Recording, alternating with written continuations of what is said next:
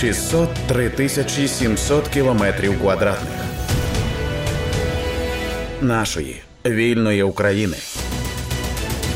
Ви слухаєте подкаст на хвилі громадського радіо при мікрофоні Олег Климчук про засуджених та ув'язнених українських громадян Криму, яких окупант депортує до Російської Федерації для відбування покарань. Яким видам дискримінації піддаються наші громадяни у тюрмах і колоніях Росії? Чи є з ними зв'язок? Про це говоримо з Романом Мартиновським, правозахисником, адвокатом регіонального центру прав людини.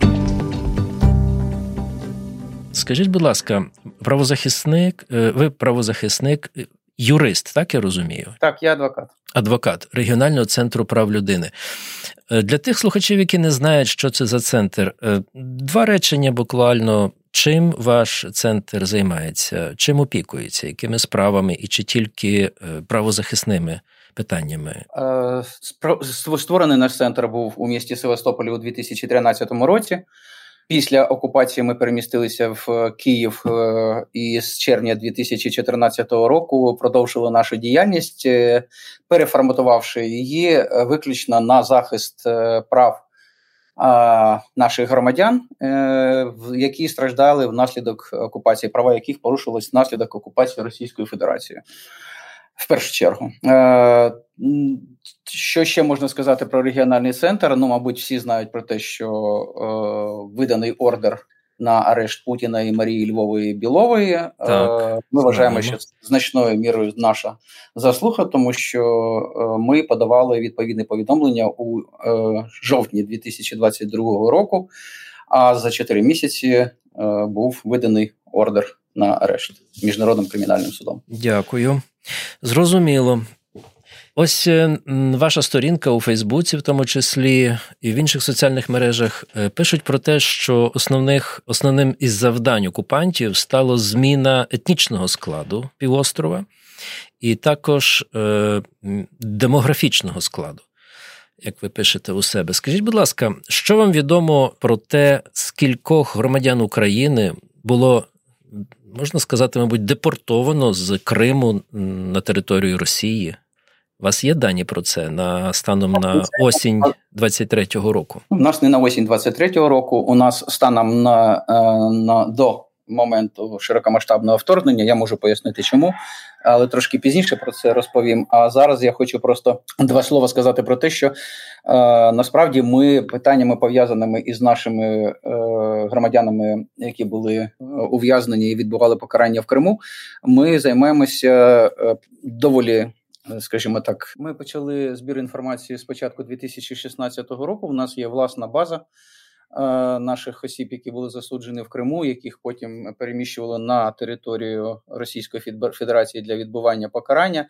І потім ми поєднали всю цю нашу роботу із е, таким великим напрямком, який стосується переміщені депортації, е, які здійснюються в рамках загальної політики Російської Федерації, яка спрямована на зміну демографічного складу населення окупованого Криму, і переміщення е, українських в'язнів це лише один з проявів такої політики.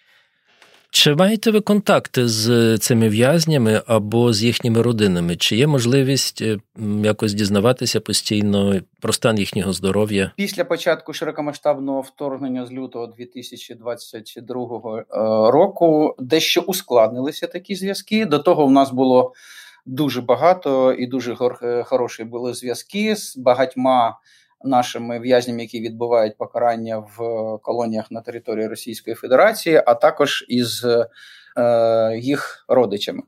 Зараз трошечки з цим складніше, тому що більш жорсткі заходи вживаються на території е, адміністрації колонії на території Російської Федерації, але тим не менш вони ще поки що є. А у вас є можливість е, через посередників поїхати до цих виправних закладів, до колоній чи до тюрем і там е, поспілкуватися, зустрітися з цими людьми? Чи це виключено в теперішніх ну, умовах? В з числа наших членів організації, аби тих, хто працює в організації, це неможливо важливо, але ми е, долучаємо до цих процесів е, окремих наших колег з території е, Російської Федерації або з території Криму. А в Російській Федерації питання, як взагалі справа з захистом прав людини? Не дуже, як ми читаємо з повідомлень, які доходять до нас. Чи можете ви, наприклад, вести прямі контакти з правозахисними організаціями Росії і їм делегувати якісь там свої повноваження, щоб вони щось для вас зробили? Ну, я точно не буду називати ніяких організацій, ніяких імен. Скажу лише, що у виключних випадках е, ми поки що ще це можемо робити. Я вас зрозумів. Е, таке наступне запитання: а скільки в Криму установ е, покарань? І чому затриманих не не судять після суду, не тримають там, а стараються вивести на територію Росії? У вас є якісь думки з цього приводу? Можливо, якісь документи є щодо цього в окупантів? Я не знаю. Ну, звичайно, у нас дуже багато доказів того, чому так відбувається, багато досліджень з цього приводу. А, і Цікаво все... цікаво дізнатися. Розкажіть, будь ласка. Це, це насправді пояснюється дуже просто. Е, кількість осіб, які засуджуються в Криму, значно перевищує можливості е, виправних закладів, які знаходяться на території Криму. На сьогоднішній день їх три: тих, в яких утримуються особи, щодо яких вирок набув законної сили. Це виправна колонія 1 у Сімферополі. Виправна колонія 2 у Керчі, і в Керчі ще є невеличка колонія поселення Загалом у цих трьох колоніях на сьогоднішній день планова, скажімо так, наповнюваність їх це десь близько 1300 осіб всього на всі три колонії. Так е, а щороку, за нашими такими, скажімо, е, попередніми розрахунками, близько двох тисяч осіб засуджуються до відбування покарання у вигляді позбавлення волі, тобто фізично. Крим не може вмістити всіх цих осіб, а, і через це вони переміщують на територію Російської Федерації. Тут ще є одна проблема, яка пов'язана із тим, що на території Криму, наприклад, взагалі відсутні як такі колонії для відбування покарання жінками засудженими. Відсутні колонії для відбування покарання неповнолітніми, і е, всі засуджені, які мають ті чи інші захворювання, психічні чи соматичні, вони відправляються для відбування покарання також на територію Російської Федерації, тому що спеціалізованих е, виправних колоній на території Криму немає. Теж немає.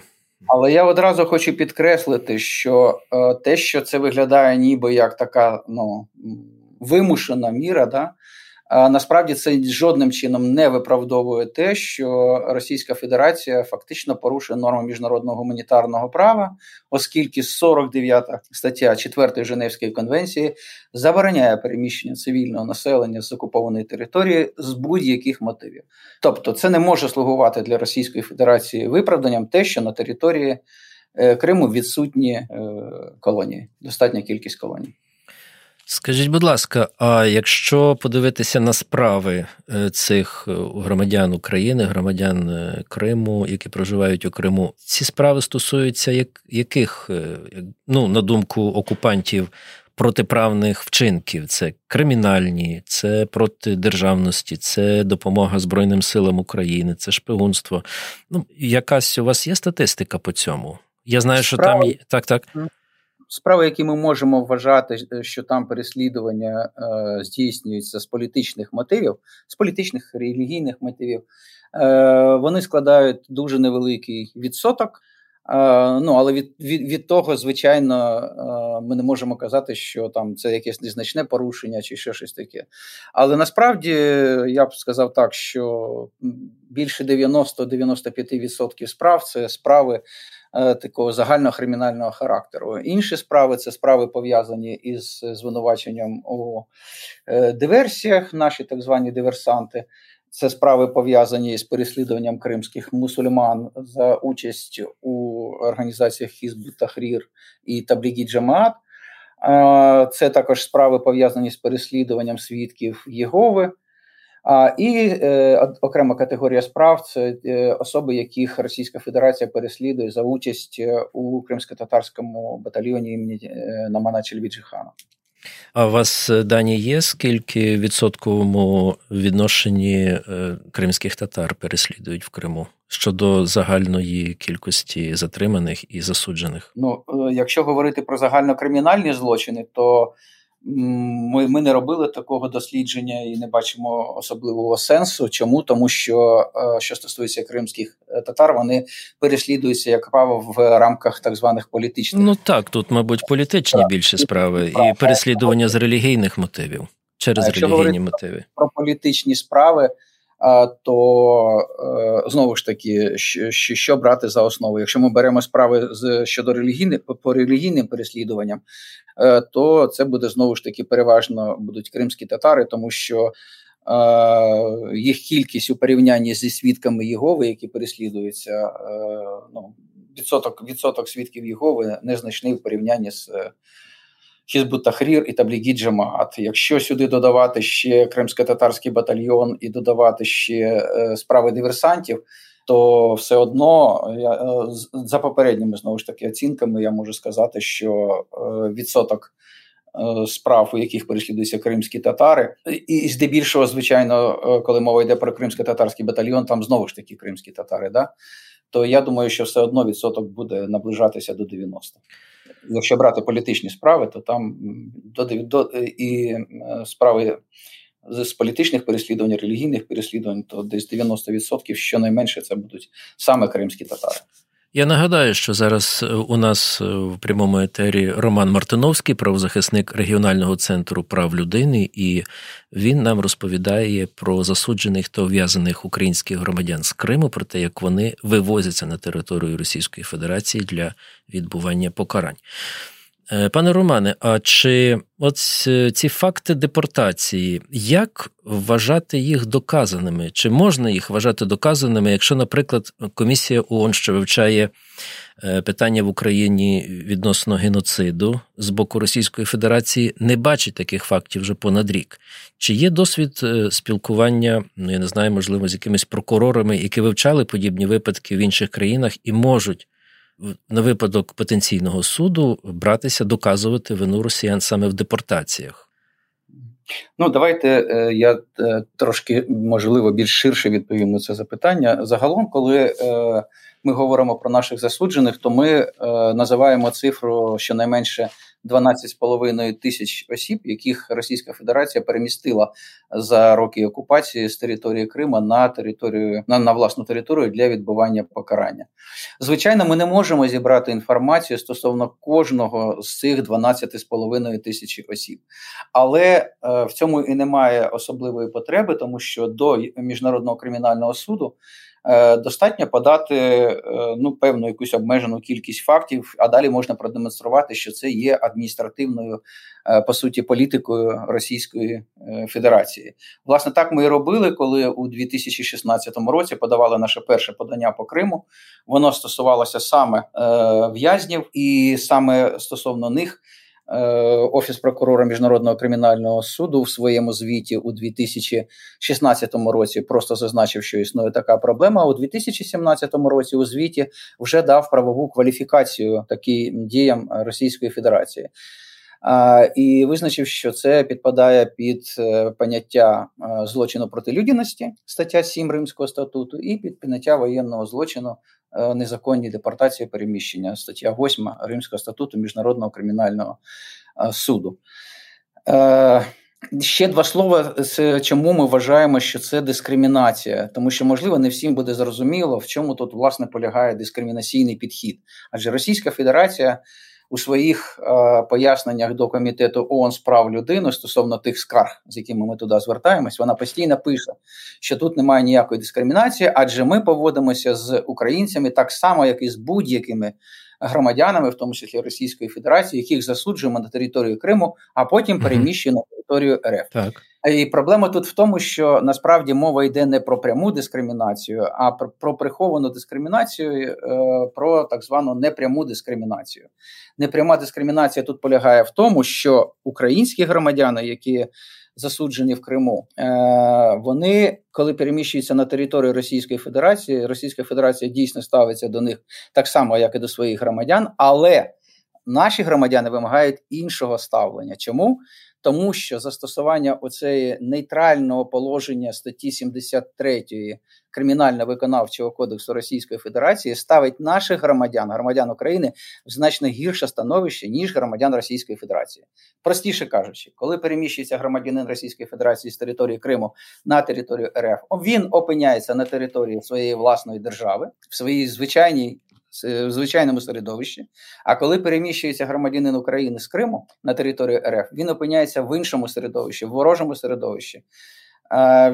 Де йому постійно де, де, де постійні загрози, загрози він не може, наші люди не можуть е, виявляти лояльність до нашої держави. Вони змушені вирішати лояльність до Російської Федерації, і ось саме в цьому рівному поводженні з групою осіб, які перебувають в різному становищі, і полягає дискримінація.